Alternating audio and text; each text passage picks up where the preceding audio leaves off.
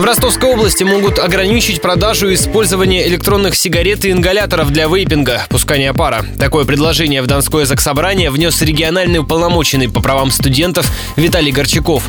По его мнению, воздействие девайсов на здоровье до конца не изучено, а качество содержимого никто не контролирует. Прежде всего речь идет не о влиянии на организм, потому что, ну, понятно, что и обычные сигареты, и алкоголь наносят вред здоровью. А здесь прежде всего инициатива связана именно с э, введением такого контроля за качеством продукции, потому что и большой поток идет из Китая, за этим тоже никто не следит. При том, что малейшее нарушение техники производства, дозировки может привести к серьезным результатам.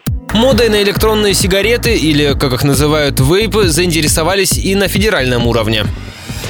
Подробности. В ноябре Госдума в третьем чтении приняла законопроект о введении акцизов на одноразовые электронные сигареты и жидкости к ним. Минздрав планирует приравнять электронные сигареты к обычным. Тогда на них будут действовать те же правила и ограничения, что и на традиционные. Запретят продавать вейп-девайсы несовершеннолетним и парить в общественных местах. Новую антитабачную концепцию обещают представить до конца года.